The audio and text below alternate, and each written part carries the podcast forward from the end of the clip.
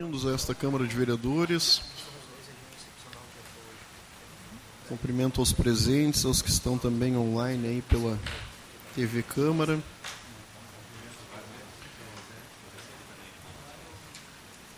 Enquanto presidente desta Casa Legislativa, então, vou dar aberta aqui a nossa sessão plenária ordinária do dia 20 de 6 de 2023.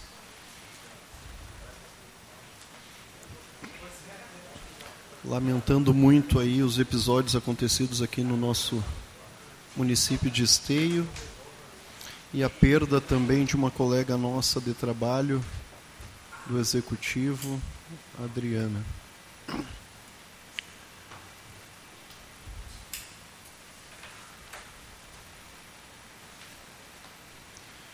Passo os trabalhos aqui ao nobre colega vereador de licença para fazer a leitura aqui da nossa agenda legislativa, começando pela apreciação e votação da ata.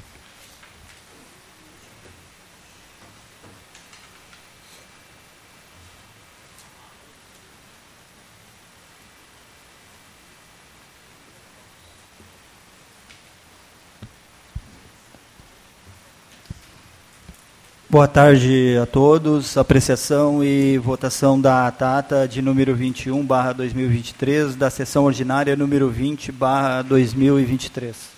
Em discussão. Em votação.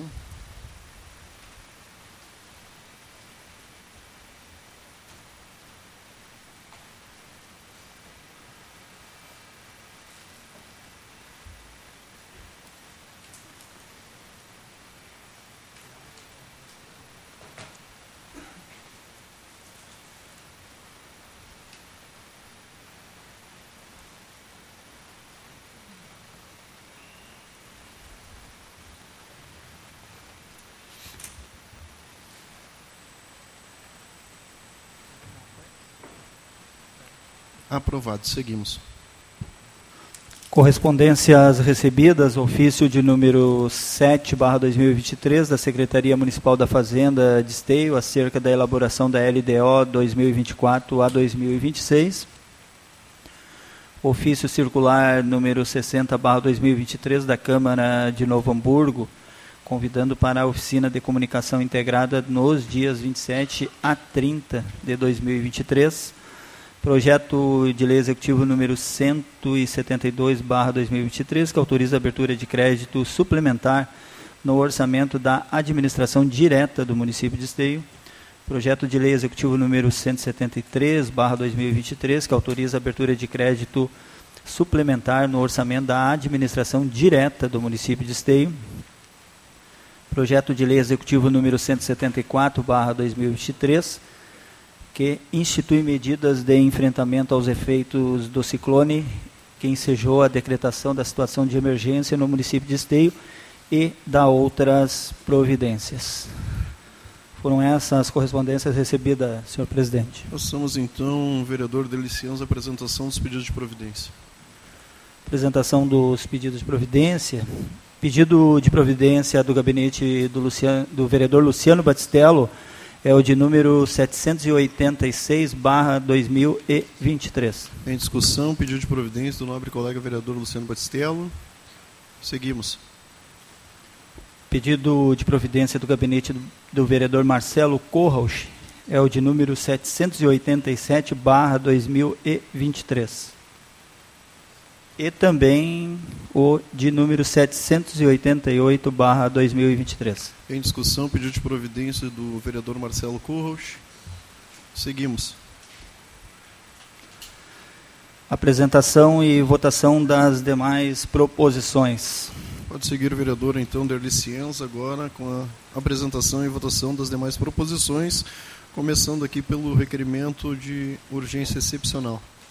Requerimento de urgência excepcional, número 5/2023, gabinete do vereador Derli Cienza. Os vereadores líderes de partidos que abaixo subscrevem requerem, após cumpridas as formalidades regimentais e ouvido do outro plenário, seja dado regime de urgência excepcional aos seguintes projetos de lei. Projeto de lei executivo número 173/2023. Projeto de lei executivo número 174/2023, Agora, foram esses no regime excepcional de urgência, senhor presidente? 173 e 174. Em discussão, requerimento de urgência excepcional. Em votação.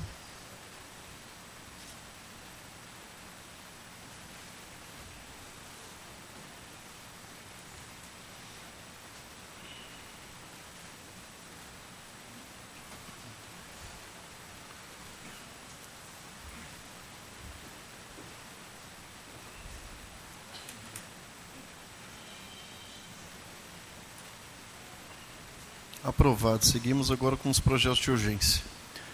Requerimento de projeto de urgência número 22/2023, gabinete do vereador Derli Cienza. Os vereadores que abaixo subscrevem requerem, após cumpridas as formalidades regimentais e ouvido do outro plenário, seja dado regime de urgência aos seguintes projetos de lei. Projeto de lei executivo número 161/2023. Projeto de lei executivo número 162/2023. Projeto de lei executivo número 163/2023. Projeto de lei executivo número 164/2023. Projeto de lei executivo número 165/2023. Projeto de lei executivo número 166/2023, projeto de lei executivo número 167/2023, projeto de lei executivo número 168/2023, projeto de lei executivo número 169/2023, projeto de lei executivo número 170/2023.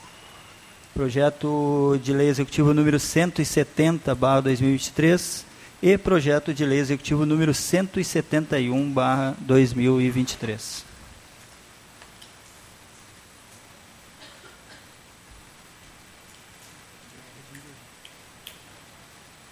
Em discussão, o requerimento de projeto de urgência de número 22/2023.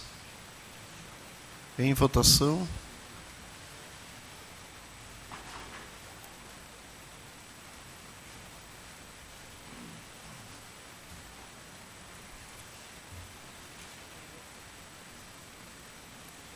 Aprovado. Seguimos agora com os pedidos de informação. Pedido de informação número 305/2023 do gabinete da vereadora Fernanda Fernandes. Requer que seja encaminhado ofício ao senhor prefeito municipal Leonardo Pascoal com cópia às secretarias envolvidas, fazendo os seguintes questionamentos. Quantos foram os bairros atingidos? Quantas economias foram afetadas? Quantas foram as pessoas acolhidas no ginásio e nos demais abrigos? Número por abrigo, homens, mulheres e crianças. Destas, quantas já foram atendidas no CRAS ontem? Qual o número de servidores que estão atendendo em cada CRAS? Quantas fichas serão distribuídas para cada dia da semana? O que tem de estoque para distribuição? O que será comprado? Quando e quantidade? Qual o cronograma de recolhimento do lixo por parte da Secretaria de Obras? Qual o número de animais resgatado pelo bem-estar animal? Quantos morreram? Quantos foram as entidades e voluntários que se uniram na causa? Em discussão, pedido de informação de número 305/2023, de autoria da nobre colega vereadora Fernanda Fernandes. Em votação.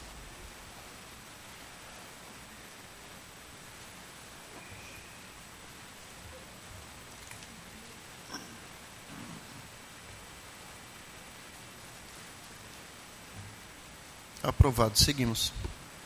Pedido de informação do gabinete do vereador Léo Damer, é o de número 306/2023. Requer que encaminhe ao Poder Executivo que informe se existe a possibilidade de rever a posição manifestada oficialmente em ofício número 255/2018, em que informa a imprevisibilidade na retomada das obras estruturantes de combate às cheias, com ênfase às bacias de contenção designadas pelos estudos hidrológicos na UFGS a serem instaladas ao final do campo no loteamento Jardim das Figueiras, onde foram removidas famílias na antiga gestão para a instalação de equipamentos de combate às cheias. Em discussão, pedido de informação de número 306/2023, de autoria do nobre colega vereador Léo Damer. Em votação.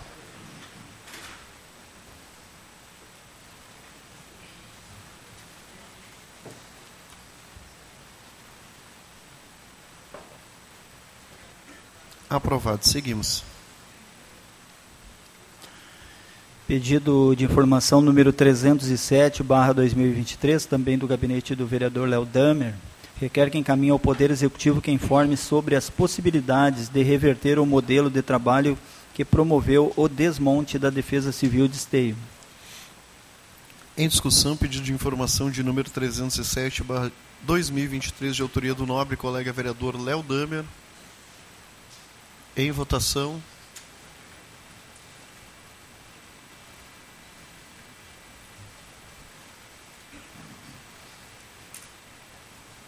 Aprovado. Seguimos. Pedido de informação de número 308/2023, do gabinete do vereador Léo Damer, requer que encaminhe ao Poder Executivo para que informe a possibilidade de, após a reestruturação da Defesa Civil, que sejam feitas ações junto às comunidades que possam contribuir para evitar conflitos entre moradores e condomínios, tendo em vista a situação vivida entre moradores dos condomínios Vitória Regia, Morada 1 e Morada 2, que entraram em luta com arremesso de pedras e de ofensas entre os vizinhos pela falta de uma liderança pública capaz de orientar as melhores ações conjuntas nos momentos críticos da enchente. Em discussão, pedido de informação de número 308/2023, de autoria do nobre colega vereador Léo Damer. Em votação.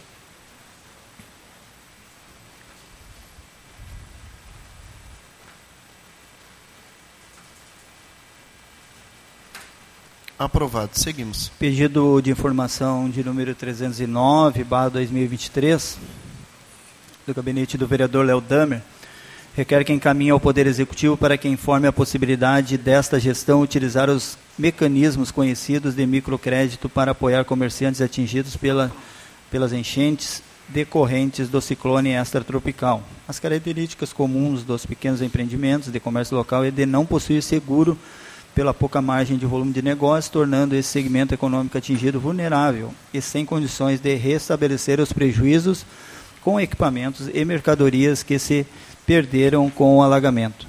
Em discussão, pedido de informação de número 309/2023, de autoria do nobre colega vereador Léo Damer, com a palavra a vereadora Fernanda Fernandes.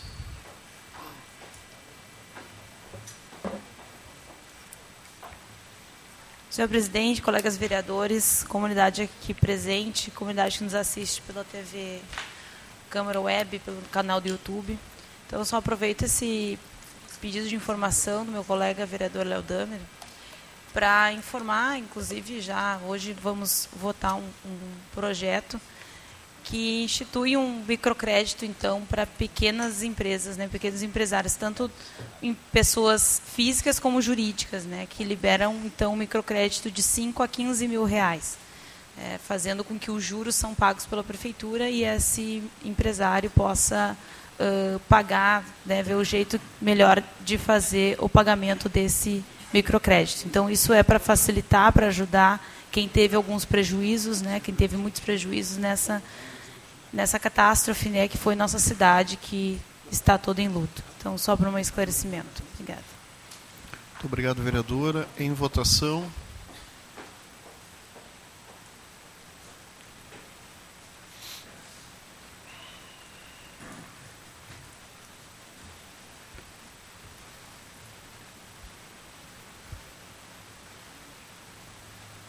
Aprovado. Seguimos.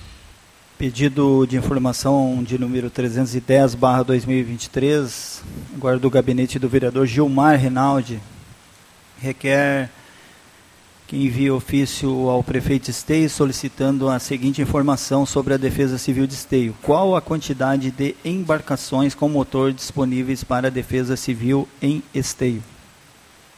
Em discussão, pedido de informação de número 310/2023, de autoria do nobre colega vereador Gilmar Rinaldi. Peço a palavra, presidente. Com a palavra, o vereador Gilmar Rinaldi.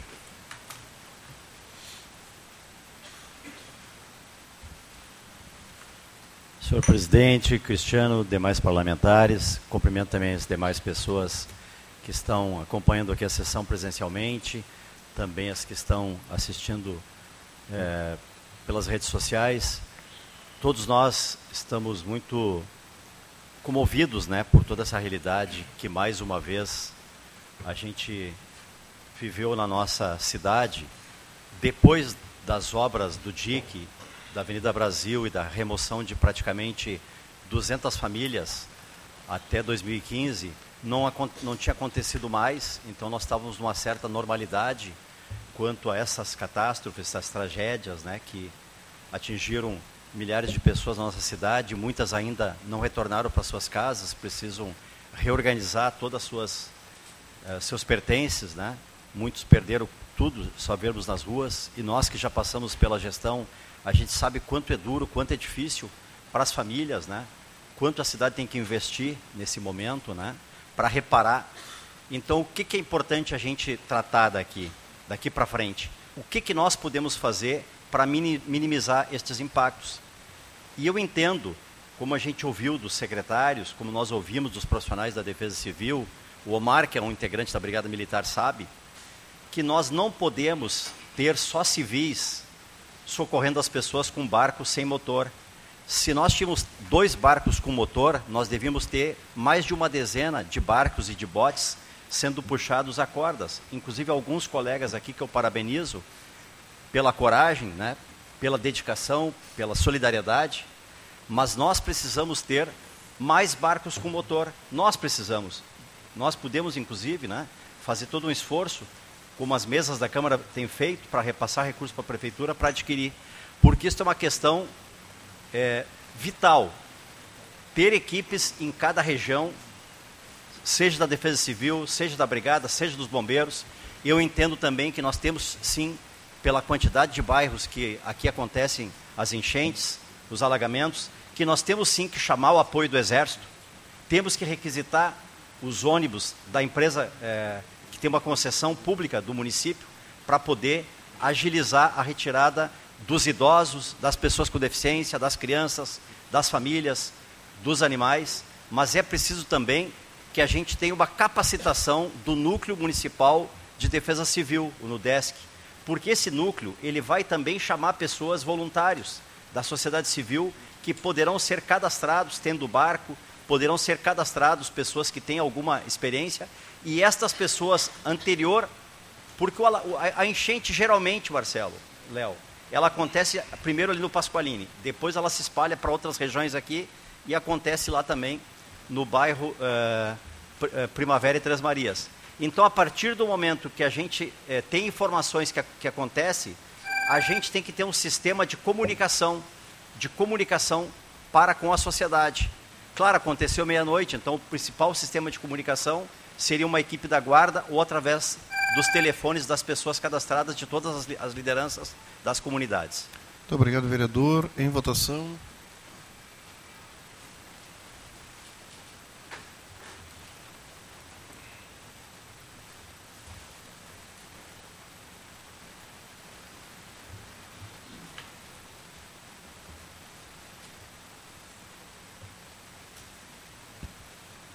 Aprovado. Seguimos. Pedido de informação de número 311/2023 do gabinete do vereador Gilmar Rinaldi. Requer que seja encaminhado ofício ao senhor prefeito solicitando informações sobre a limpeza das redes obstruídas em decorrência dos alagamentos causados pelo ciclone que atingiu Esteio e parte do estado do RS. Já está sendo realizada a limpeza das redes de drenagem com hidrojato? Há previsão de contratar empresa para realizar um mutirão de limpeza nas redes de drenagem? Em discussão, pedido de informação de número 311/2023, de autoria do nobre colega vereador Gilmar Rinaldi.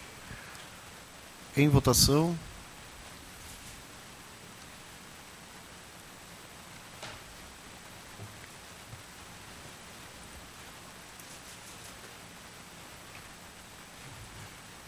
Aprovado. Seguimos. Pedido de informação de número 312/2023, também do gabinete do vereador Gilmar Rinaldi, requer que seja encaminhado ofício ao senhor prefeito solicitando informações sobre a contratação de maquinário específico que adentre nos arroios, no Arroio Esteio e Arroio Sapucaí, além de outros córregos, para efetuar limpezas e desassoreamentos. Já a empresa vencedora do certame para realizar a limpeza do arroio, em quais os córregos que vão ser realizadas as limpezas, quando iniciará a limpeza? Em discussão, pedido de informação de número 312/2023, de autoria do nobre colega vereador Gilmar Rinaldi. Com a palavra o vereador Gilmar Rinaldi. Senhoras e senhores, esse é um outro tema fundamental. Nós sabemos que foram aproximadamente 30 cidades em todo o estado que ocorreram enchentes, que ocorreu ciclone. Porém, nós também sabemos aqui, porque foi um grande número de vereadores ao longo desses anos, que solicitaram individualmente a dragagem e a limpeza dos arroios, ou coletivamente, como em uma das vezes nós fomos, acredito que em 6 ou 7 vereadores, até a margem do Arroio Esteio, na Navegantes, perto do Eva Carnal, entramos no meio da mata, para fotografar e mostrar para o secretário de obras que aquele local ali, o canal está praticamente fechado. Dá para passar caminhando praticamente por cima do canal, que ele está assoreado e fechado. Ele foi limpo há mais de 7 anos atrás e precisa de uma dragagem. Toda a extensão até a ponte da Presidente Vargas do bairro São Sebastião e também por dentro do bairro Cruzeiro. Tem sido feito limpezas com draga? Tem sido feitas, mas é paliativo. Alguns metros ali no entorno do Colégio Pasqualini. Toda a extensão do Arroio Sapucaia não tem sido feito. Acredito que tenha sido feito em Esteio somente uma vez, com máquinas da prefeitura, quando nós compramos as dragas. Inclusive o atual prefeito votou contra a compra das dragas, quando era vereador, e não satisfeito em votar contra, entrou no Ministério Público para que impedissem a gestão, na minha época, de comprar. Mas nós compramos. E ela está à disposição, podem usar a draga, é uma draga comprada com dinheiro público da sociedade, dos impostos da sociedade. E a dragagem dos arroios, a retirada de árvores, a retirada de pneus, a retirada de entulhos, é fundamental, assim como a educação ambiental. Então é fundamental dragar todo o canal, toda a extensão dos arroios, é fundamental manter as redes limpas, porque isto que dá vazão na água, senão a água tranca, como trancou em vários pontos. Trancou ali porque caiu uma ponte na Dona Isabel, ali onde a ponte, inclusive, foi alargada. Era uma ponte que só tinha 2 galerias, hoje tem 3 galerias. Então, é fundamental que estas galerias, que estas redes, que também os canais lá do Novo Esteio, ficam ali em torno da estação de tratamento da água. Esses canais também passem a ser limpos de 6 em 6 meses. Os vereadores votaram todos a favor do plano diretor de drenagem urbana. Foi investido em torno de 1.800.000. Todos votaram a favor. Então, esse plano ele existe. Ele é um plano técnico, feito por hidrólogos, por engenheiros, por um estudo de especialistas. Então, esse plano é fundamental que ele seja utilizado pela gestão, que ele se torne um plano de Estado, não de administração. E é fundamental a dragagem dos arroios. Eu entendo até que naquele momento foi um desrespeito com a Câmara de Vereadores, porque estavam lá 6 vereadores do bairro Navegantes, estavam lá os moradores, que agora a água entrou 2 metros, e o secretário de obras foi avisado naquela época e, inclusive, viria dar um retorno aqui na Comissão de Urbanismo. Ele não veio aqui e não nos deu um retorno. Muito obrigado, vereador. Com a palavra, a nobre colega vereadora Fernanda Fernandes.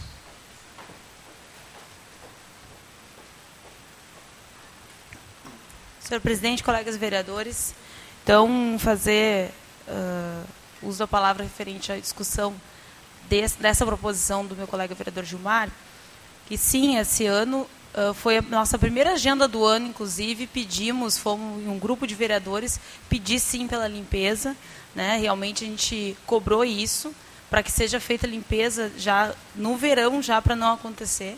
Mesmo assim, a gente sabe que não ia adiantar, porque o volume de água é muito grande, né? E até fazer uma correção, só um destaque, né, vereador Gilmar Rinaldi.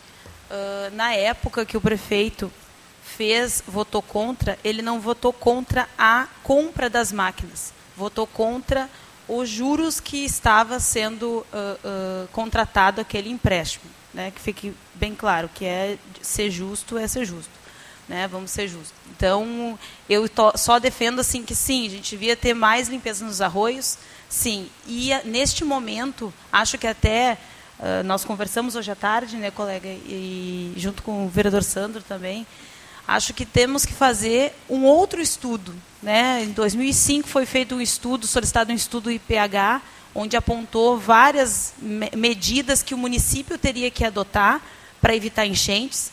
Hoje nós estamos em 2023, né? Foi feita algumas coisas daquele estudo, mas agora estamos em 2023, muitos condomínios se construíram até agora, né? Muita coisa mudou no nosso município, então agora precisa ser feito um outro estudo para ver o que podemos, quais as medidas que a gente pode tomar para evitar enchentes futuras, né? Porque isso é preocupante, essa última enchente pegou todo mundo de surpresa, estamos até inclusive desesperançosos, porque se deu esse volume de água, o que pode ser mais para o futuro, né? Então as pessoas não estão mais preparadas de perder suas coisas. As pessoas perderam tudo. Em 2015, que deu aquela enchente que já foi considerada muito, muito grande, as pessoas perderam tudo, ainda tinham condições de parcelar, comprar os móveis novos, né, que era outra situação econômica. Agora, passou um pós-pandemia, as pessoas estão com a sua saúde mental abalada, a sua questão financeira, não tinham nem comida em cima da mesa. E agora não tem comida e não tem móveis. Então, a gente precisa repensar daqui para frente e evitar que não passamos por isso novamente. Obrigada. Muito obrigado, vereadora. Em votação.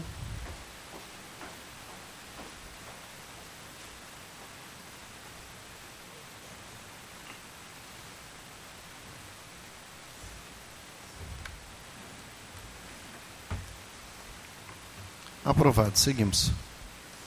Pedido de informação de número 313/2023 do gabinete do vereador Gilmar Rinaldi requer que seja encaminhado ofício ao senhor prefeito solicitando a seguinte informação: há previsão de disponibilizar o aluguel social para famílias que tiveram suas residências destruídas, avariadas ou que ficaram sem condições de habitabilidade, conforme previsto na Lei Municipal 5.884, de 17 de abril de 2014. Em discussão, pedido de informação de número 313/2023, de autoria do nobre colega vereador Gilmar Rinaldi. Em votação.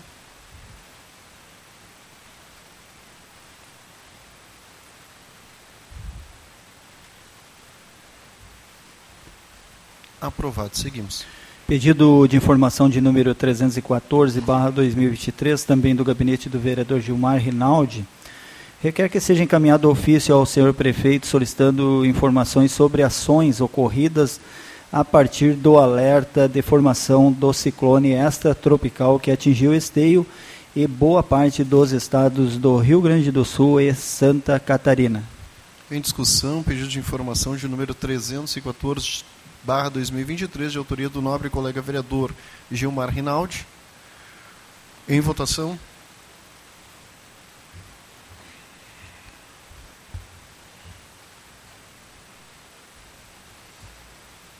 Aprovado. Seguimos. Requerimento para outros órgãos de número 217/2023, do gabinete do vereador Marcelo Corrauch. Requer que seja enviado ofício à Caixa Econômica Federal solicitando qual o procedimento para a liberação do FGTS das pessoas atingidas pela enchente em Esteio. Em discussão, requerimento para outros órgãos de número 217/2023, de autoria do nobre colega vereador Marcelo Corrauch. Com a palavra o vereador Marcelo Corrauch. Senhor presidente, colegas vereadores, os que nos assistem na web, os aqui presentes, cumprimentar a todos. Senhor presidente, semana passada eu estive aqui nessa tribuna e fiz a seguinte fala: eu não quero ser o profeta do apocalipse, mas está para acontecer alguma coisa terrível na cidade de Esteio, deve estar registrado aqui nos anais da casa. E eu não queria mesmo ser o profeta do apocalipse, mas tem algumas coisas que são meio notórias. E quando a gente está nesse trecho de batalhar contra as enchentes há muito tempo, a gente começa a ver algumas evidências. As pessoas dizem que eu implico com o DENIT. Se qualquer um, não precisa ser engenheiro, para atravessar ali a BR-116, vai ver o jeito que está os canais do DENIT, o que está atirado. Os vereadores que me antecederam falaram em estudos. O estudo da 448 previa duas casas de bombas, uma na saída do Arroio Esteio e outra na saída do Arroio Sapucaí. O que eles fizeram? Não fizeram nada. É só o estudo. E daí, me desculpem os colegas, o povo já está de saco cheio de estudo. A gente precisa de execução. Estudo tem bastante, gente. Tanto a nível municipal, nível estadual, nível federal, o que a gente precisa é de execução. Agora, não adianta, por exemplo, o DENIT ficar num jogo de empurra que faz um mês que eu estou cobrando e ele dizer, não, agora é com a concessionária que cuida da 448. Aí tu chega na concessionária, não é comigo porque não está no escopo do contrato. E o que isso causou? Causou um prejuízo para mais de um terço da população de Esteio.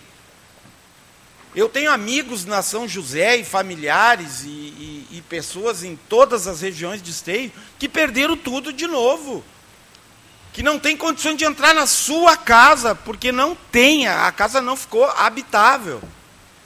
Então, assim, a população está de saco cheio de conversa. Até da gente vir aqui pedir, falar, mostrar e nada acontecer. Então, assim, eu acredito que o DENIT tinha que ser processado pela irresponsabilidade deles. Processado, essa é a palavra, né? Levando para essa esfera, DENIT 448. Porque todo mundo sabe que desde o advento da 448 ela se transformou num dique negativo. Então, toda a água que passava antes com mais tranquilidade, se espraiava, como diziam, né, na várzea ali do Rio dos Sinos, ela fica presa num talude com duas saídas. A do Arroio Sapucaí, do Arroio Esteio, que deveria ter casa de bomba, por quê? Para o fluxo da água ir mais rápido para o Rio dos Sinos, que, aliás, estava abaixo, não estava cheio. Então, não vem ter desculpa. Ah, mas o Rio dos Sinos contribuiu. Não, o Rio dos Sinos recebeu numa velocidade menor, a chuva foi muito grande num espaço curto de tempo, a água procurou espaço nos arroios internamente, não achou, foi para as casas. Destruiu a vida de milhares de pessoas mais uma vez. Muito obrigado, vereadora. Em votação, requerimento.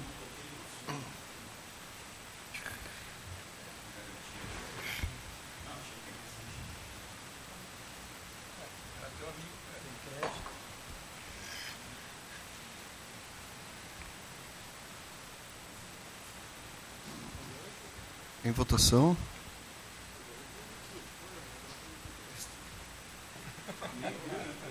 Eu estava esperando me chamar, mas eu estava tão vibrado no que tu estava falando que achei até que era referente a isso.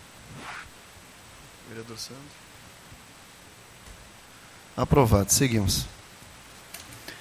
Requerimento para outros órgãos de número 218/2023, agora do gabinete da vereadora Fernanda Fernandes, requer que seja encaminhado ofício à Corsan, unidade Esteio, solicitando que seja estudada a possibilidade de isenção do pagamento das taxas de água referente aos meses de julho e agosto do corrente ano dos moradores que tiveram suas casas atingidas pela passagem deste ciclone e perderam tudo ou praticamente tudo que levaram anos para adquirir.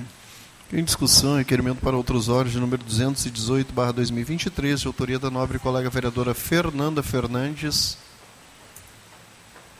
Com a palavra, a vereadora Fernanda Fernandes.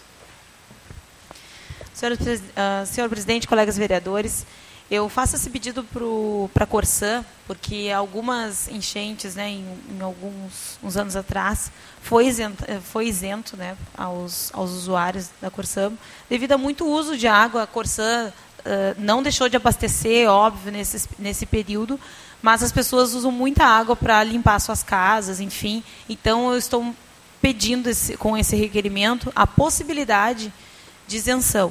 Mas também já tivemos uma informação que a Prefeitura também solicitou isso à Corsan, e aí veio o retorno de um possível parcelamento. Por exemplo, se a pessoa, o que ele paga por mês é R$100, se veio 300, então essa diferença de R$200 pode ser parcelado em suaves prestações. Então, esse retorno extraoficial que veio, né, mas a gente precisa... Alguma ajuda para essas pessoas que já vão ter muito prejuízo. Obrigada. Muito obrigado, vereadora. Em votação, o requerimento para outros órgãos de número 218/2023.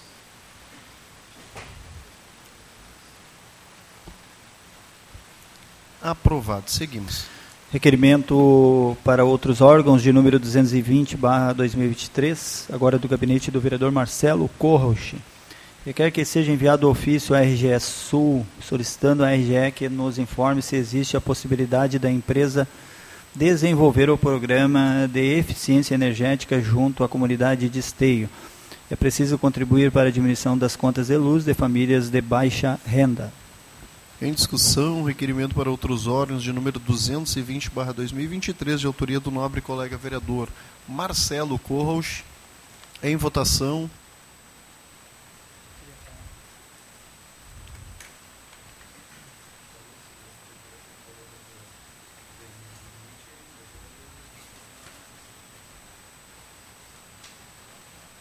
Aprovado. Seguimos. Requerimento para outros órgãos de número 221/2023, também do gabinete do vereador Marcelo Corros. Requer que seja enviado ofício ao governo federal solicitando que retome o programa Minha Casa Minha Vida na faixa de 0 a 3 salários mínimos. Em discussão, requerimento para outros órgãos de número 221/2023, de autoria do nobre colega vereador Marcelo Corros. Em votação. Tem um errinho ali na redação ali de Minha Casa Minha Vida.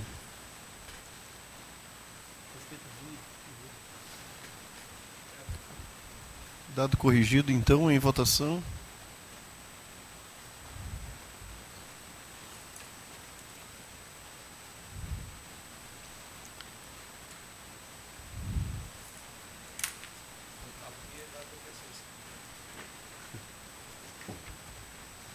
Aprovado. Seguimos. Requerimento para outros órgãos de número 223/2023, do gabinete do vereador Gilmar Rinaldi. Requer que seja enviado ofício à Superintendência Regional da Caixa Econômica Federal, solicitando informações sobre os procedimentos para disponibilizar o saque do FGTS para as pessoas atingidas pelos alagamentos ocorridos em decorrência do ciclone que atingiu Esteio e parte do estado do Rio Grande do Sul. Em discussão, requerimento para outros órgãos de número 223/2023, de autoria do nobre colega vereador Gilmar Rinaldi. Em votação.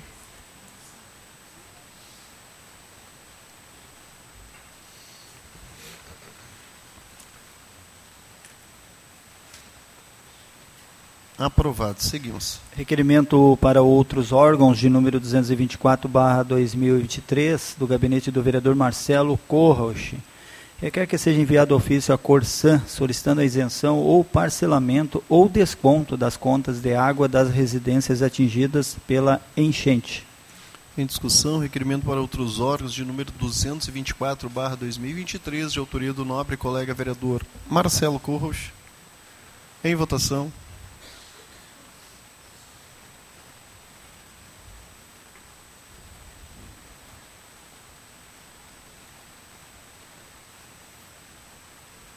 Aprovado. Seguimos.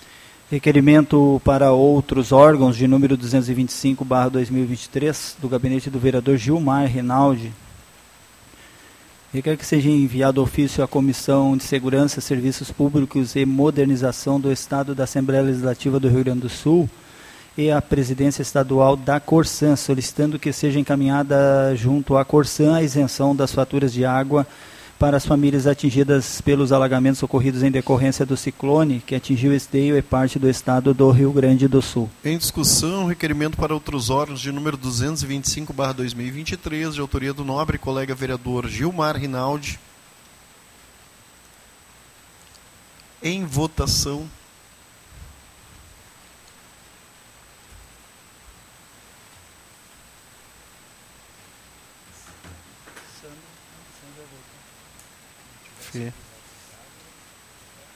Aprovado. Seguimos.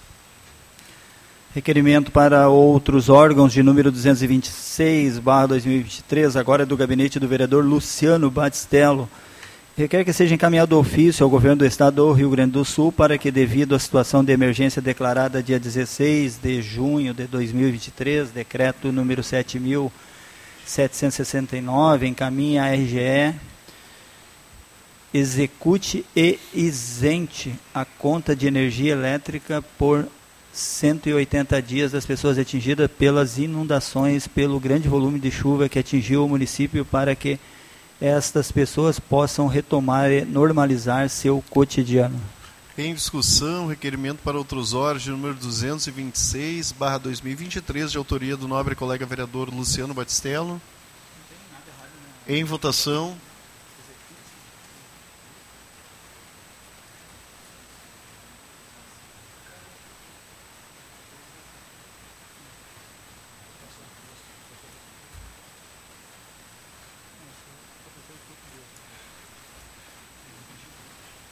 Aprovado. Seguimos. Requerimento para outros órgãos de número 227/2023, também do gabinete do vereador Luciano Batistello. Requer que seja encaminhado ofício ao governo do estado do Rio Grande do Sul para que, devido à situação de emergência declarada dia 16 de junho de 2023, decreto número 7.769, encaminhe a Corsan isenção e isente a fatura de serviços de água e esgoto por 180 dias das pessoas atingidas pelas inundações, pelo grande volume de chuva que atingiu o município, para que estas pessoas possam retomar e normalizar seu cotidiano. Em discussão, requerimento para outros órgãos de número 227/2023, de autoria do nobre colega vereador Luciano Batistello. Senhor presidente, só fazer uma correção no requerimento anterior e neste, é a isenção, né? Ao invés de execute ali, é isenção. 226 e o 227? Isso. Com a devida correção, então, em votação.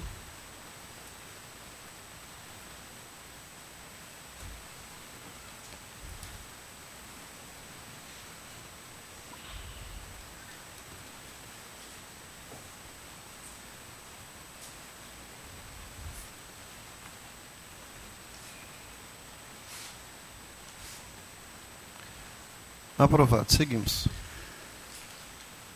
Senhor presidente, as moções de número 134, 137 e 142 são com o mesmo teor. Se não houver óbitos por nenhum dos vereadores, sugiro a votação em bloco e a leitura do primeiro registro. Só nomina para mim os vereadores que... respectivamente, aí, 134, 137 e 142, vereador Luciano Batistello, vereador Francisco Alves e... Só um minuto. E vereador Léo Damer. Se os vereadores não se opõem, sugiro a votação em bloco, então, a leitura do primeiro registro. Pode ser? Leitura, então, do primeiro registro, por gentileza. São as moções de número 134... 137 e 142, de autoria dos nobres colegas vereadores Luciano Batistello, Francisco Alves e o nobre colega vereador Léo Damer. Por gentileza. Moção de pesar a familiares de Adriana Maciel, que nos deixou no último sábado, dia 17 de junho, aos 55 anos, natural de Esteio. Adriana trabalhava na Prefeitura Municipal de Esteio há 25 anos. Atualmente estava trabalhando na ouvidoria, setor de protocolo do EOV. Também foi funcionária da Escola Oswaldo Aranha. Adriana era uma grande apoiadora das ONGs, do bem-estar animal, causa esta que lutou até o último momento de sua vida. Ficam minhas sinceras condolências, desejando que a paz, o consolo e a força da fé reinem no meio de todos, primando o amor a Deus sobre todas as coisas, para que a Adriana descanse em paz. Em discussão, a moção? Eu gostaria de assinar junto, vereadores. Está à disposição. Em votação.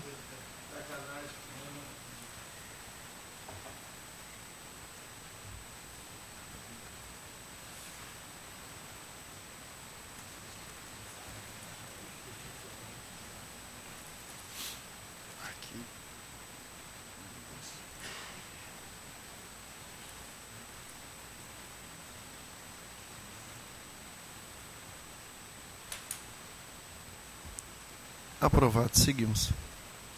Moção de número 135/2023, do gabinete da vereadora Fernanda Fernandes. Moção de parabenização a ser encaminhada aos servidores municipais, em especial aos servidores da Secretaria de Educação, Secretaria de Obras e Serviços Urbanos, Secretaria de Cidadania e Direitos Humanos e da Guarda Municipal, pelo empenho, dedicação no trabalho desenvolvido em decorrência da passagem desse ciclone que devastou parte da nossa cidade.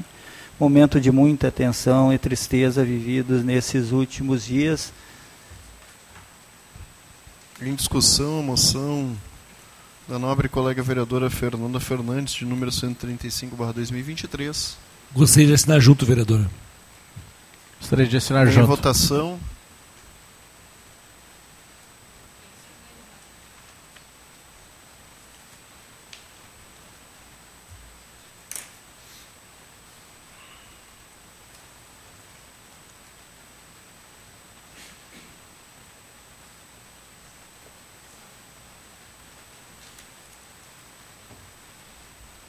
Aprovado. Seguimos.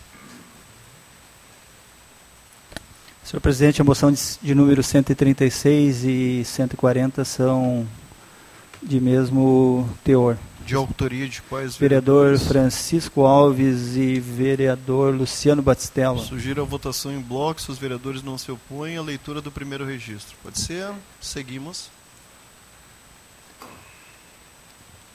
Moção de pesar e solidariedade aos familiares de Manuela de Oliveira Brits, que prematuramente faleceu em 17/6/2023. Manifesto minhas sinceras condolências e profundo respeito nesse momento difícil de dor em razão desta perda. Este Poder Legislativo não poderia deixar de se associar ao pesar de seus familiares, enviando a toda a família e amigos sinceras condolências, desejando a paz, o consolo e que a força da fé reine no meio de todos, primando o amor de Deus sobre todas as coisas.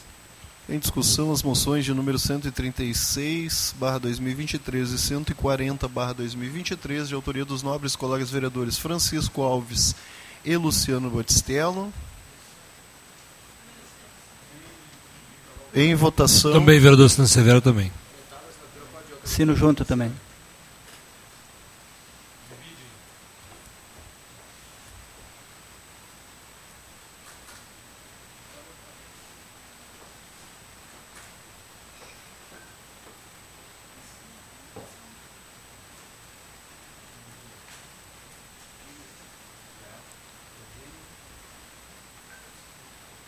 Aprovado. Seguimos.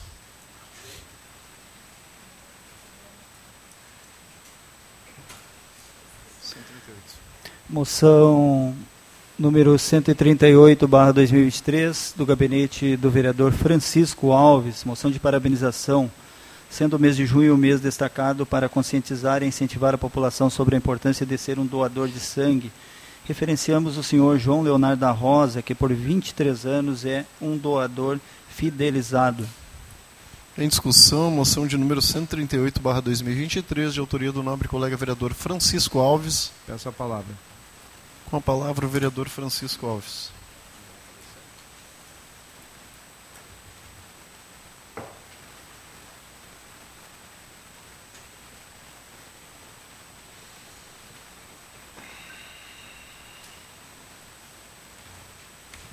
Gostaria de cumprimentar o presidente da Casa, Cristiano Coutinho, aos colegas vereadores, a nossa vereadora Fernanda Fernandes, a nossos colegas aqui da Casa, quem nos assiste via web, a Lilian, do amigo dos Nick, e principalmente ao seu João.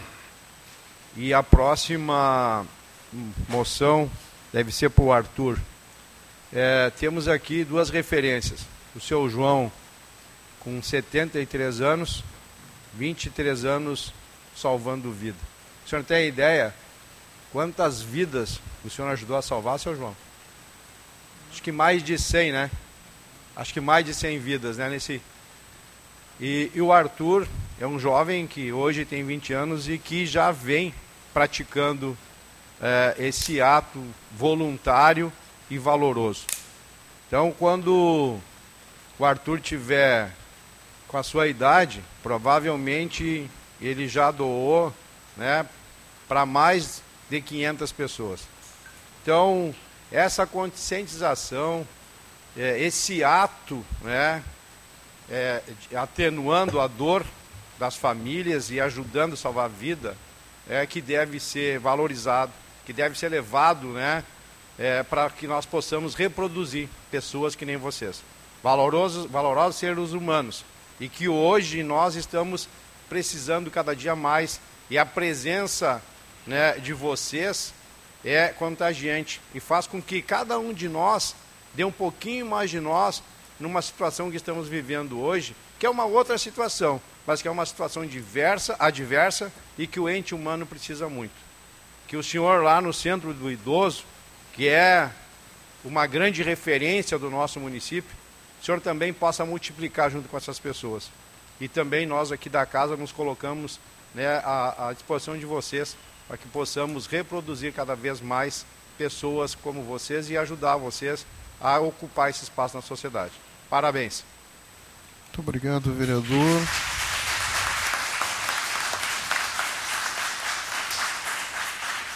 obrigado, vereador Francisco. Parabéns aí ao senhor João Leonardo da Rosa. Em votação.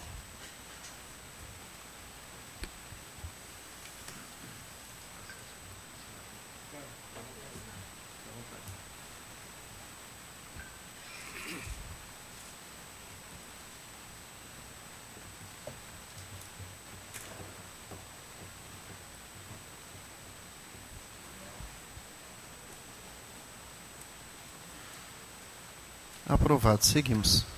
Moção de número 139/2023 do gabinete do vereador Francisco Alves, moção de parabenização, sendo o mês de junho o mês destacado para conscientizar e incentivar a população sobre a importância de ser um doador de sangue. Referenciamos esse jovem esteiense Arthur Inda Rocha por se tornar mais um doador fidelizado, aderindo à causa da cultura doadora. Em discussão, moção de número 139/2023, de autoria do nobre colega vereador Francisco Alves. Em votação.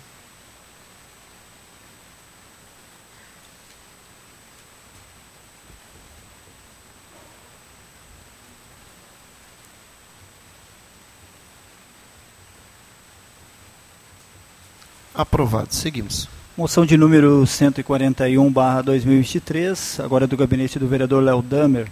Moção de parabenização e agradecimento à equipe de voluntários liderados por Gilberto Baby, que agiram em solidariedade às pessoas atingidas pelo ciclone extratropical que provocou enchente em Esteio. Em discussão, moção de número 141/2023, de autoria do nobre colega vereador Léo Damer. Em votação.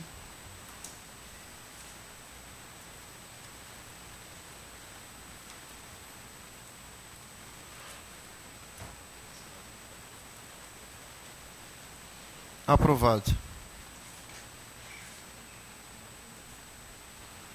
Se o vereador me permite, também gostaria de assinar junto.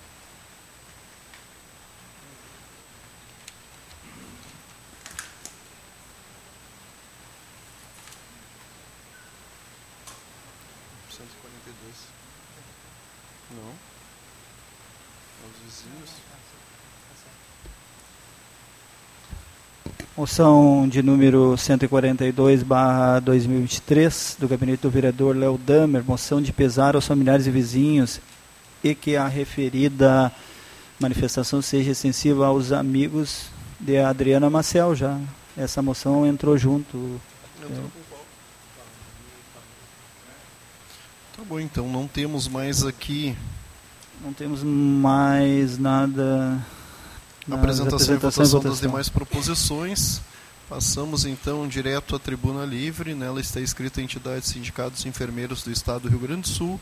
Orador, o senhor Ismael Miranda da Rosa, diretor da SERGS. Assunto, piso da enfermagem. Peço a gentileza aí, senhor Ismael Miranda da Rosa, passar aqui ao nosso púlpito aqui para fazer o seu manifesto. Fique à vontade. Boa tarde a todos. Boa tarde, presidente. Boa tarde, vereadores e vereadora. Boa tarde a todos os cidadãos esteienses. Também sou morador de Esteio, né, desde 89. Eu sou enfermeiro, né, do Hospital Municipal Getúlio Vargas. Como nós tínhamos marcado essa data já há bastante tempo, né, fomos pegos todos na nossa comunidade, né, por esse tornado e todo o dano que causou e ainda causa, e todo o prejuízo e também a passagem de uma cidadã, né, essa data já havia sido marcada para falarmos sobre o piso da enfermagem, né. Quisera eu que hoje chegasse aqui e tivéssemos já a solução para essa situação, mas infelizmente está na mão agora do Gilmar Mendes, né, que pediu vista sobre o nosso processo, e isso tem dado um certo impedimento e uma complicação. Ainda acreditamos que conseguiremos reverter essa situação de votação em pró à enfermagem. Mas antes é preciso que se diga, né, eu coloquei algumas imagens ali, também a do SERGS, que fez 50 anos... que fez 50 anos em novembro do ano passado. Nós estamos no cinquentenário, então, do sindicato, o primeiro sindicato de enfermeiros do Brasil, que a gente vem lutando já há bastante tempo, né, para termos um piso de enfermagem, termos uma jornada de trabalho digna, condições de trabalho, para que nós tenhamos também o repouso reconhecido. E essa luta a gente vem dia a dia, né, buscando fortalecimento para a categoria. A enfermagem, ela está presente em todos os ciclos de vida de qualquer brasileiro. Nós estamos em todos os locais. Nós estamos lá no pré-natal, nós estamos no parto, nós estamos no desenvolvimento, no impulsionamento para as imunizações, no desenvolvimento das crianças e adolescentes. Nós estamos também nas empresas, nós estamos também nas associações, nós estamos também nos sindicatos. Onde se propõe saúde, onde se propõe vida, nós estamos lá. E sem falsa modéstia, nós somos os primeiros a chegar a atender as pessoas. Então, essa luta do piso, ela é uma luta digna, ela é uma luta merecida. A gente reconhece e também lamenta que surgiu a nossa bravura num dos piores momentos da história do povo brasileiro, um dos piores momentos da história do mundo com relação ao que foi o Covid. As pessoas puderam experimentar e ver, depositar e confiar suas vidas a nós, que somos enfermagem, e a gente pôde dar a pronta resposta. Alguns de nós deram a própria vida. Isso não é piegas, isso é real. Esse município teve trabalhadoras valorosas e trabalhadores valorosos que não estão mais conosco hoje aqui, mas que mostraram a força dessa profissão que fora e está sendo reconhecida. Então, como eu digo, neste momento também de calamidade, né, relato para todos, relato para essa casa do Legislativo, que estejam atentos também ao nosso hospital. Na noite de sábado, algumas unidades estavam sem trabalhadores adequados. A calamidade, ela se espalhou também pelos órgãos públicos, né? Se você fosse nas unidades do hospital no sábado, e hoje a previsão de ausência de trabalhadores também, Isso faz com que a nossa prática, que ela é uma prática não só de cuidado de saúde, ela é uma prática holística. O que significa isso? Que nós entendemos você da origem, da onde você vem, o que é importante para você no processo de saúde. E isso nos deixa mais aguçados na questão de saúde e doença. Então, hoje vivemos uma situação também calamitosa nos serviços. Lembrando, senhoras e senhores, enquanto enfermeiro eu digo, daqui a 7, 10 dias nós teremos também os sinais e sintomas da leptospirose. Nossos serviços precisam estar prontos, o enfermeiro sabe disso. Nós, enfermagem, sabemos disso. E nós trabalhamos com prevenção, nós trabalhamos com programação.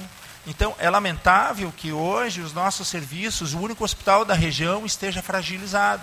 Daqui a pouco, às 19 horas, eu assumo o meu plantão. Mas já desde a tarde eu já sei que eu terei sérios problemas de dimensionamento. E isso é passado aos gestores, aos coordenadores dentro da nossa instituição, porque é o hospital nosso, do nosso município. E a gente não tem uma pronta resposta. Então, em face disso, a ideia hoje era comemorarmos a luta pelo piso, mas ela não veio. E hoje nós precisamos estar fortalecidos. Que bom que eu vim, que eu posso trazer essa realidade para vocês e essa preocupação também para dividir com a comunidade de Esteio, para dividir também com os legisladores. Atenção ao nosso hospital. A parte interna está muito fragilizada. E isso põe em risco a vida das pessoas que são cuidadas por nós. Isso põe em risco o trabalhador, põe em risco a instituição. Há que se ter um quantitativo mínimo para que a gente possa trabalhar. E digo também sobre os meus colegas da atenção básica e pré-hospitalar também. Há uma fragilização. Eu sei que é um momento de muitos problemas para nós nos debruçarmos, é uma situação difícil, calamitosa, mas também a gente tem que atacar em todas as frentes. Como não houve uma prevenção adequada, e a água chegou e causou muito prejuízo, eu tenho familiares que no domingo também estava lá na Fortaleza ajudando, na segunda-feira, o dia da minha folga, também estava lá ajudando, fazendo a limpeza. E as pessoas perderam seus bens, perderam seu patrimônio. A sua saúde mental está completamente debilitada. Isso é real. A saúde mental de todas as pessoas que foram atingidas está fragilizada. Os nossos serviços de saúde precisam estar prontos. Então, são muitos problemas. Divido com vocês também essa preocupação. E lembrem, o reconhecimento nosso da enfermagem ele virá pelo piso. Mas ele não é só uma questão financeira. Você pagar o que é digno e justo para o trabalhador de enfermagem é você reconhecer uma profissão valorosa e você avançar numa categoria e dentro da realidade brasileira na luta de classes. Então tem muito mais por trás disso. Voltarei certamente em outra oportunidade para a gente dividir essa vitória, mas hoje eu deixo esse alerta, que precisamos estar atentos com relação a isso também, senhoras e senhores, senhores vereadores, com o que está acontecendo dentro do nosso hospital. Eu tenho os relatos, eu tenho os registros, e nós temos o temor de que essas coisas possam piorar. E como foi dito pelo vereador, que foi eu me esqueci o seu nome, perdão. O Marcelo havia comentado como o profeta do Apocalipse. Essa é uma situação que nós precisamos estar atentos. O nosso hospital precisa estar com mais atenção da sociedade. Não é porque se terceirizou a emergência que as partes internas não estão fragilizadas. Elas estão. Eu agradeço, então, a oportunidade, conto com o apoio da comunidade de Esteio, com o apoio dos vereadores na nossa luta pelo nosso piso e pelo reconhecimento e pelo apoio na condição de trabalho. E estou à disposição, o Sindicato dos Enfermeiros do Rio Grande do Sul, que tem abrangência em todo o Estado, está à disposição e está presente aqui também. Somos 26 mil enfermeiros no Rio Grande do Sul, e estamos sempre na luta pela vida das pessoas e pelo bem-estar. Obrigado.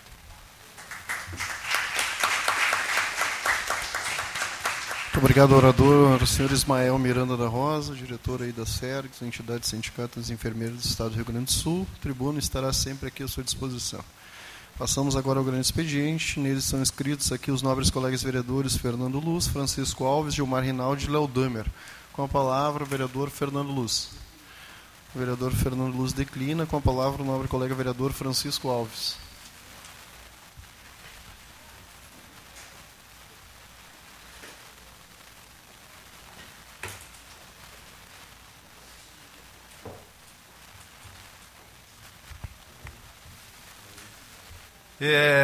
Infelizmente, não tem como não usar esse espaço, né, para nós falarmos dos últimos acontecimentos naturais.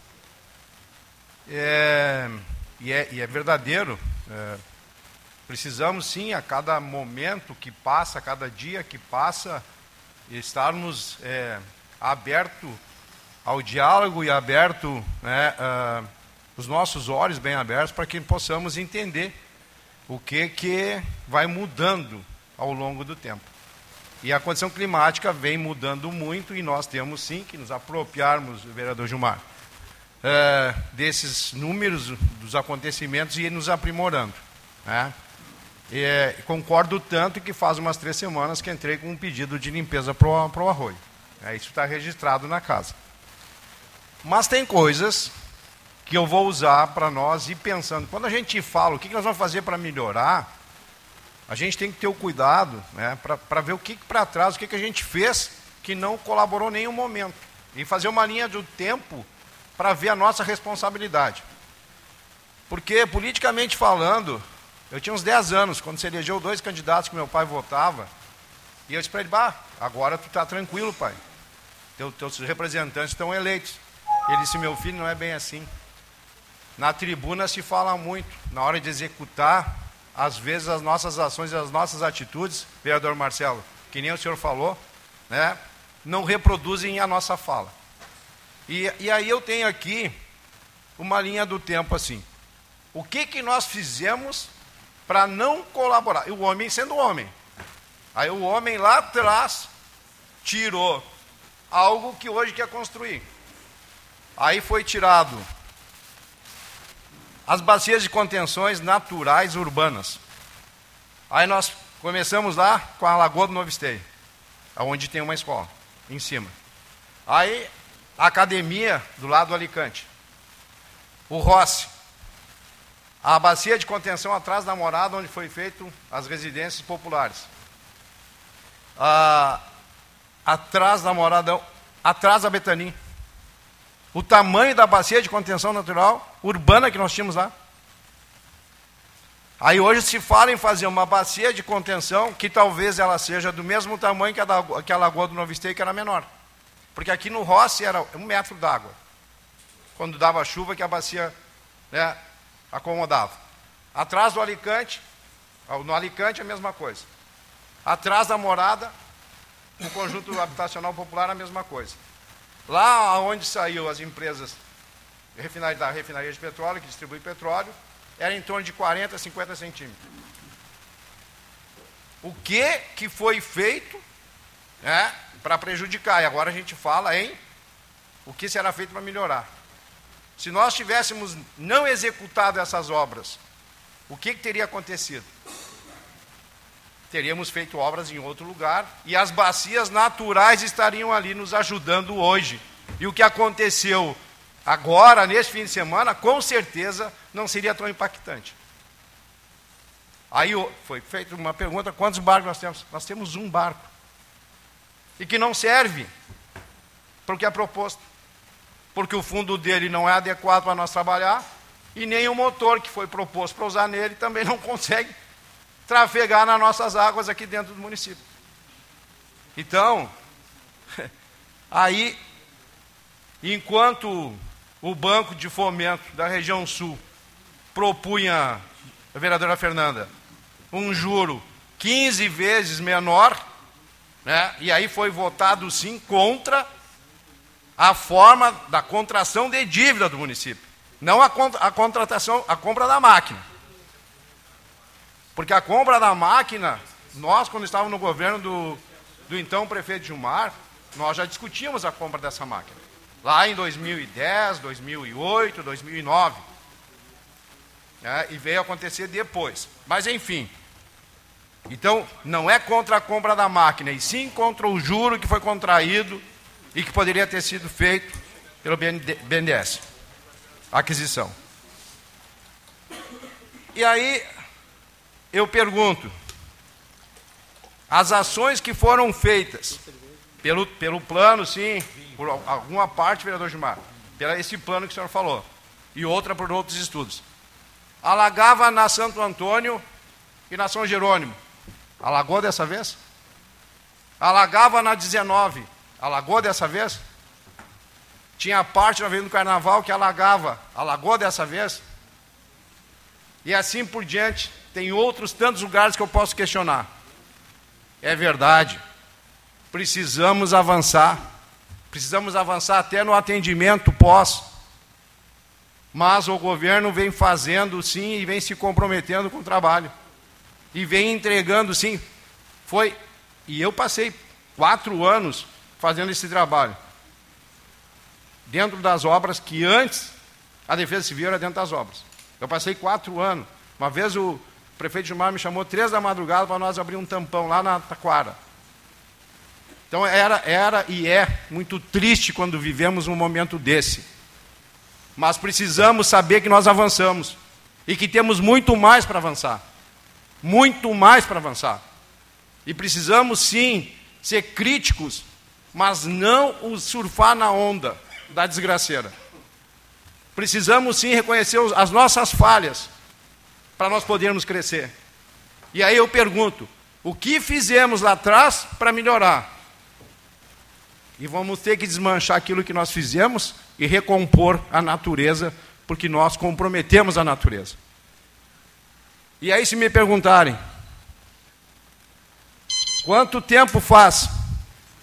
Faz 7 anos que nós não tínhamos. Em 2015 nós tivemos 3 em quantos dias? 3 em 45 dias, nem isso. E aí o governo, sim, vem com as medidas. E o encaminhamento, sim, do pedido de calamidade. E precisa juntar muitos documentos, aqui eu vou ser breve. Precisa juntar muitos documentos para que o governo federal nos dê essa condição. Só com essa condição nós vamos retirar o fundo de garantia, quem tem direito e quem está na zona alagada. O microcrédito para CPF e microcrédito para pequena empresa. Microcrédito 5 mil por pessoa e 15 mil por empresa, aquele que for aprovado o crédito. E a prefeitura paga o juro. Conclui, a diretor. Negociação com a Corsan, sim, já existe. E a Corsan já negou, né, a isenção, mas aí se discute o parcelamento. O auxílio de R$1.000 por pessoa para aquela família que for atingida e tiver até 2.000 de renda familiar. Então, assim, ó, vem se avançando. Precisamos avançar muito? Precisamos. Mas já avançamos bastante. Passamos agora ao nobre colega vereador Gilmar Rinaldi.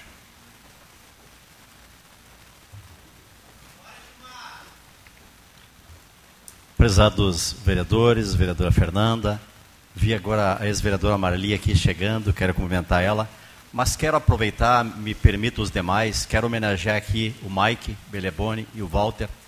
É pela minha memória aqui, vocês foram os primeiros que alertaram os cidadãos de Esteio que ia iniciar mais uma enchente na nossa cidade.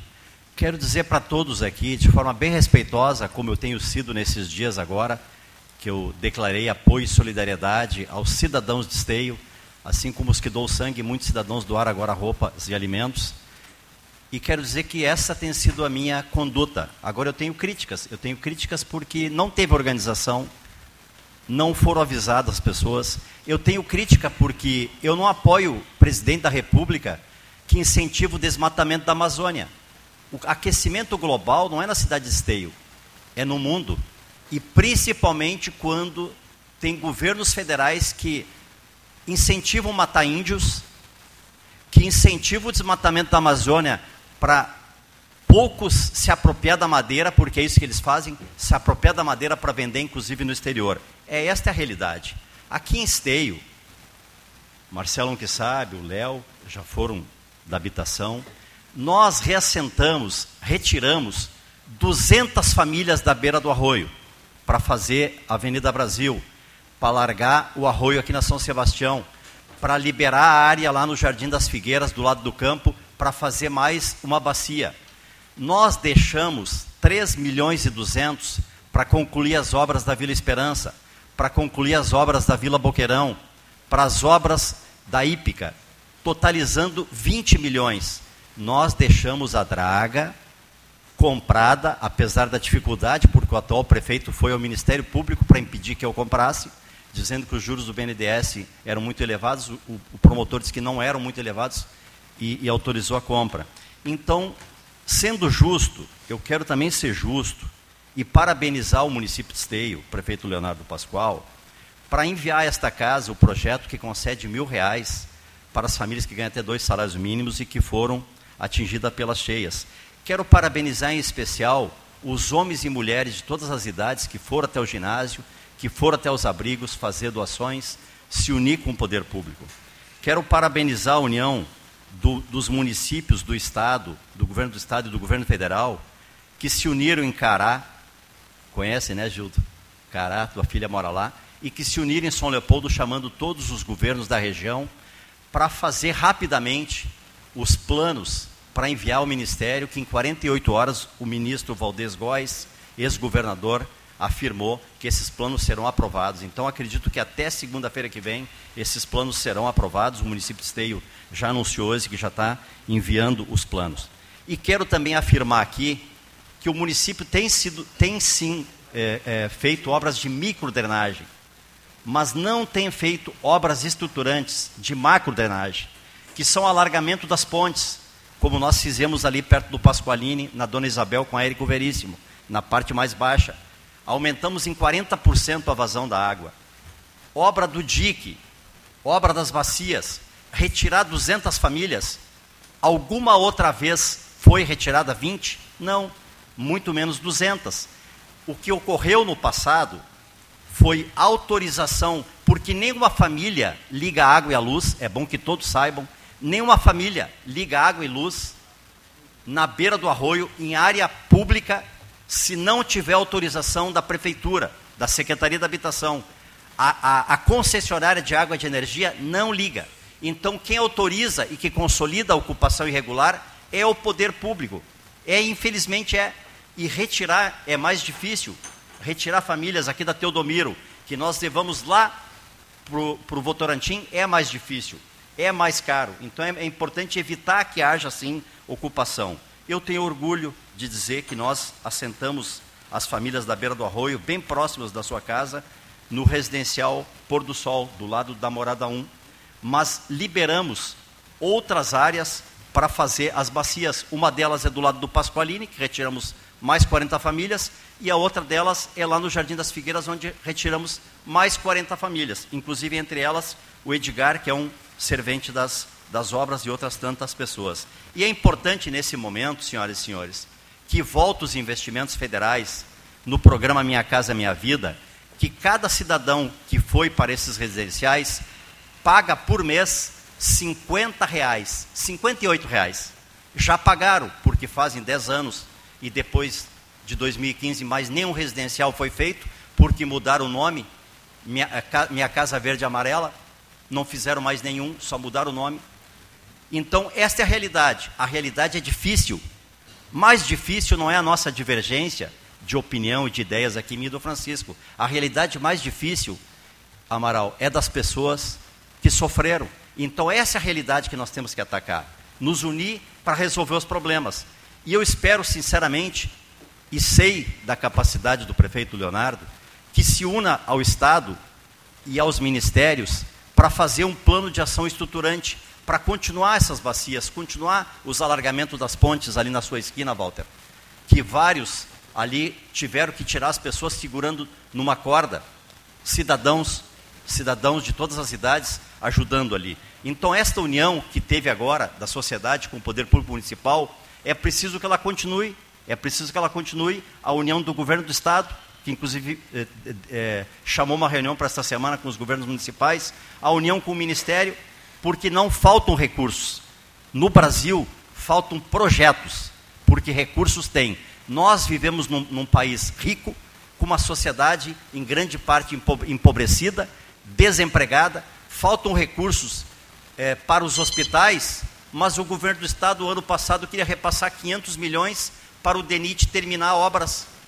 É justo? Não é justo. Em primeiro lugar, a vida. Em primeiro lugar, a saúde. E também enchentes causam, como disse o enfermeiro Ismael, causam problemas de saúde. Se o município tem recursos, se a Câmara Todo ano, com a boa gestão das mesas aqui, sobra em torno de 1 milhão. Se o governo federal tem recursos, os bancos públicos, felizmente, conseguimos manter os bancos públicos, porque queriam entregar a preço de banana, como entregaram a Eletrobras, para encarecer a energia. Nós temos bancos públicos, Banco do Brasil, Caixa Federal. Felizmente, os bancos públicos têm recursos a fundo perdido para esses projetos estruturantes. Nós precisamos ter projetos, união de esforços, independente de sigla, para buscar esses recursos e continuar fazendo obras estruturantes. Pequenas redes, a gente fez lá no Santo Inácio, na Roque Gonzalez, mas é preciso fazer grandes redes, é preciso fazer galerias, mais galerias, é preciso fazer bacias e é preciso continuar retirando famílias da beira do arroio. Ou não foi lá na beira do arroio, na Boqueirão, que mais de 100 pessoas sofreram. Esta é a realidade. Então nós temos que retirar essas pessoas para partes mais altas. Nós deixamos uma área de 5 mil metros. Conclua, vereador. Só para terminar, uma área de 5 mil metros no final da João Paulo, logo após o Colégio Planalto, na divisa com a Barreira. Muito obrigado. Com a palavra o vereador Léo Damer.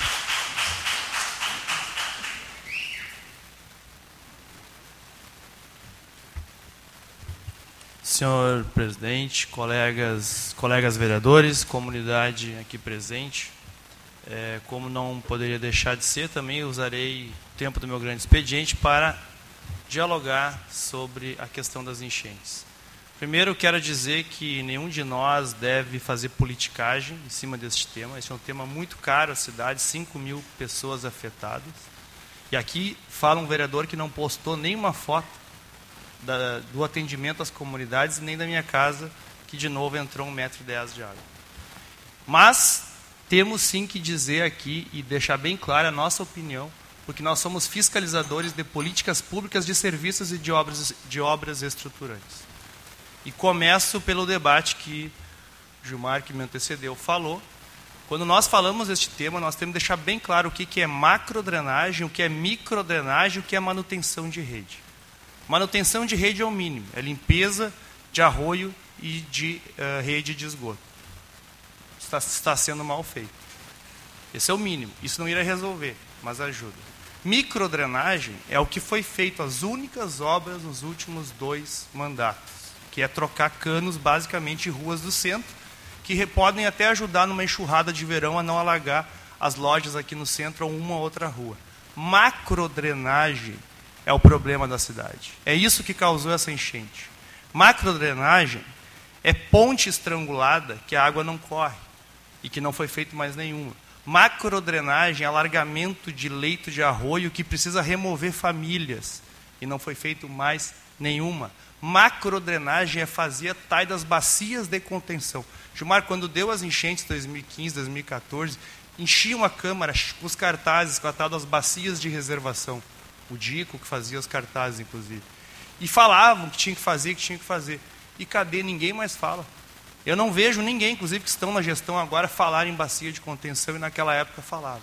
Bacia de contenção, para a comunidade entender o seguinte, é abrir uma lagoa, dentro daquele mato da Petrobras, lá para onde é o Jardim das Figueiras, para aquela área, que é uma área privada, ou várias mini lagoas para a água correr para lá e não para cá.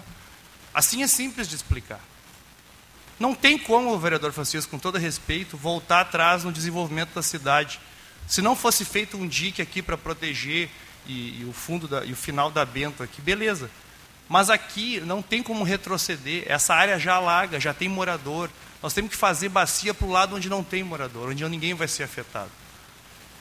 Era melhor que nós não tivéssemos ocupado todos os leitos, concordo. Inclusive, lá onde eu moro, não deveríamos estar morando. Mas lá atrás, a prefeitura loteou, autorizou, as pessoas foram para lá, principalmente as mais pobres.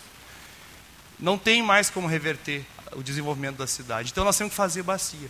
E fazer bacia é o que nós temos que retomar. Esse estudo que o Gilmar fala, os estudos da URGS, os estudos que foram feitos depois, os estudos que estão no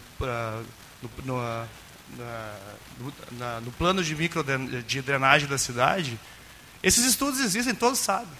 A questão é que são obras caras. E cavar uma lagoa num terreno para fazer macrodrenagem, com certeza ninguém vai ver. Porque asfalto as pessoas veem mais. Quando tu põe 100 metros de asfalto, beneficia um monte de gente, um monte de eleitor.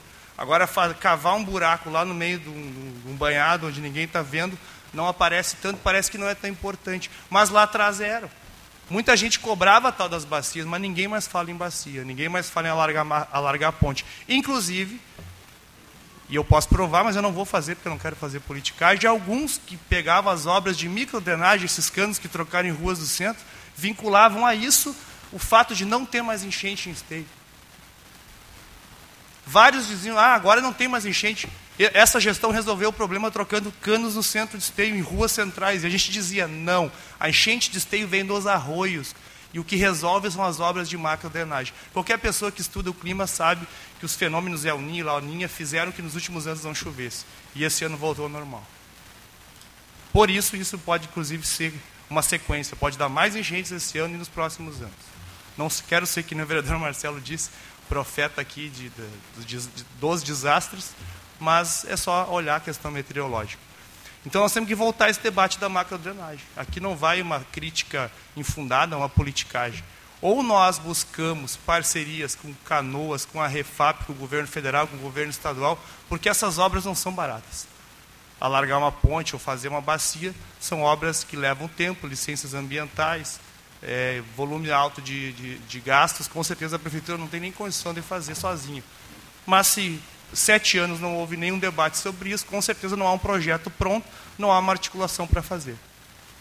Então, deixar bem claro isso. Manutenção é importante, e está sendo mal feito. Microdrenagem, que é o que se vende como uma solução, não resolveu. E macrodrenagem zero. Me desculpa, vereador. Macrodrenagem zero nessa gestão. Aqui vai a crítica de um morador e de alguém que estuda o assunto. E sei que várias pessoas que pensam um pouco, estudam o assunto, falam também. Então, com certeza, nós temos que fazer este debate. E aí, por fim, ainda quero dizer que a Defesa Civil, talvez porque mudou a gestão e há muito tempo também não acontece um desastre, mas a Defesa Civil muito ruim. Eu quero enaltecer aqui o Mike, que fez um trabalho de estar ali, ao vivo, chamando as pessoas, alertando, cobrando. O Walter, que cedeu a casa dele para guardar os barcos e para fazer a travessia. Nós nos vimos, inclusive, na concha da patrola, e de tantas pessoas, que eu estava lá, então eu não fiz foto, mas nós estava lá, a vereadora Fernanda estava lá, ajudando a fazer o trabalho da Defesa Civil. 90% das pessoas voluntárias. Nos momentos que eu estava, ninguém da prefeitura ajudando a empurrar um barco. Barcos privados, moradores, era basicamente esses que fizeram. Para uma escola abrir um parto, o Eva abriu, depois de muita pressão, de muita briga, porque não queria abrir o Eva Carnal. Lá no Jardim das Figueiras, onde acontece enchente, as pessoas ficam lá. Por que o morador do bairro não sai? Porque a casa vai ser saqueada. Tu tem que atender a pessoa perto. A estatística da prefeitura está errada. Porque chamaram os cadastros, agora depois abriram. Mas chamaram o ginásio como ponto... Tem que ser descentralizado. O ginásio é para doação, mas tem que ser descentralizado a atuação. Mais pontos deveriam ter sido criados. Mais pessoas deveriam ter sido mobilizadas. Então, com certeza, espero que preparem melhor a Defesa Civil, porque, com certeza, as chuvas vão continuar e as soluções efetivas não estão nem planejadas. Muito obrigado, vereador Laudamer. Não tendo mais vereadores inscritos aí no grande expediente, passamos à ordem do dia. Vereador Derlicenzo.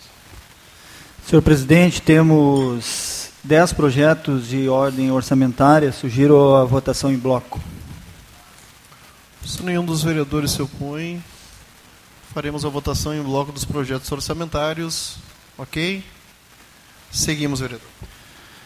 Projetos de leis de número 161, 162, 164, 165, 166, 167, 168, 169, 170 e 171.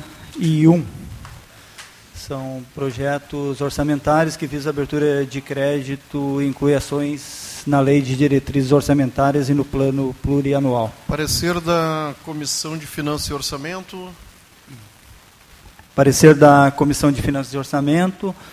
Os projetos sob exames encontram-se em conformidade com as normas estabelecidas no artigo 141, inciso 5 da Lei Orgânica Municipal E no artigo 43 da Lei Federal número 4.320/1964, que estatui normas gerais de direito financeiro para elaboração e controle dos orçamentos públicos para abertura de créditos adicionais.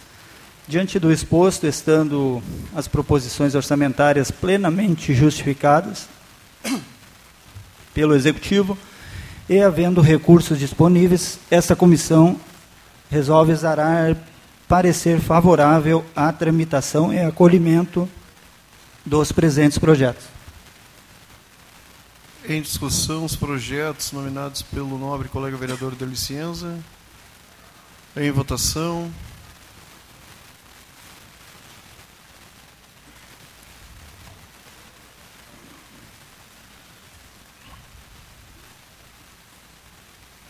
Aprovado. Seguimos.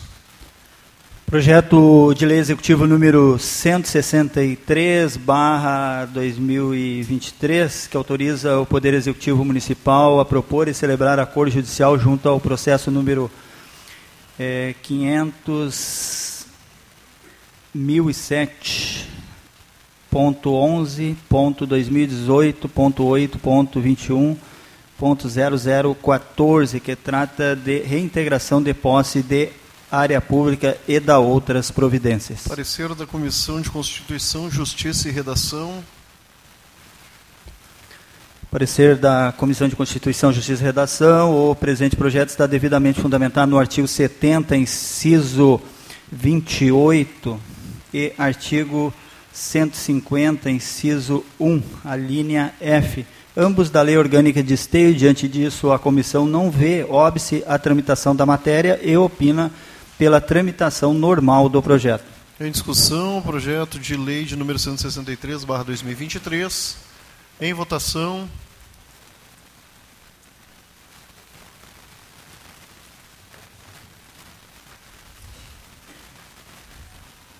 Aprovado. Seguimos. Projeto de lei executivo número 173/2023 autoriza a abertura de crédito suplementar no orçamento da administração direta do município de Esteio. Parecer verbal da Comissão de Finanças e Orçamento. O projeto sobre exame encontra-se em conformidade com as normas estabelecidas no artigo 141, inciso 5º da Lei Orgânica Municipal e no artigo 43 da Lei Federal número 4.320/64, que estatui normas gerais de direito financeiro para a elaboração e controle dos orçamentos públicos para a abertura de créditos adicionais. Diante do exposto, estando a proposição orçamentária plenamente justificada pelo Executivo e havendo recursos disponíveis, essa comissão resolve emitir parecer favorável à tramitação e a acolhimento do presente projeto. Demais membros? Acompanho o parecer. Acompanho. Em discussão, então, o projeto de número 173/2023. Em votação.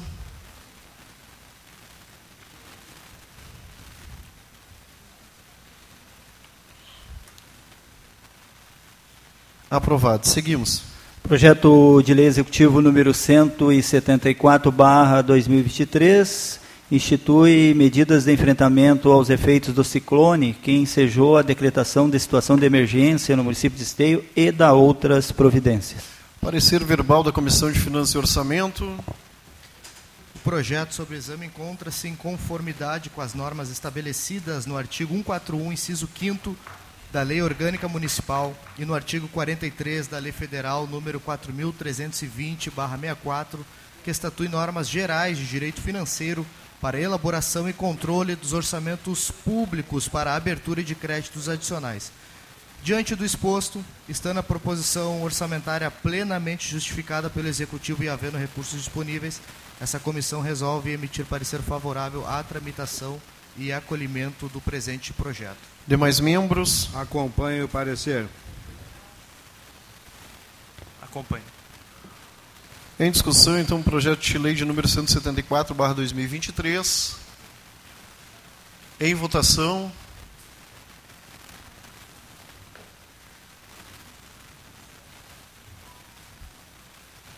Aprovado. Seguimos. Não temos mais projetos na ordem do dia, senhor presidente. Senhoras e senhores, colegas vereadores, não tendo mais projetos na ordem do dia, pergunto se algum vereador quer fazer o uso das explicações pessoais. Não havendo vereadores inscritos, enquanto presidente desta Casa Legislativa, dou por encerrada, então, nossa sessão plenária ordinária de 20 de 6 de 2023. Que todos tenham uma excelente semana.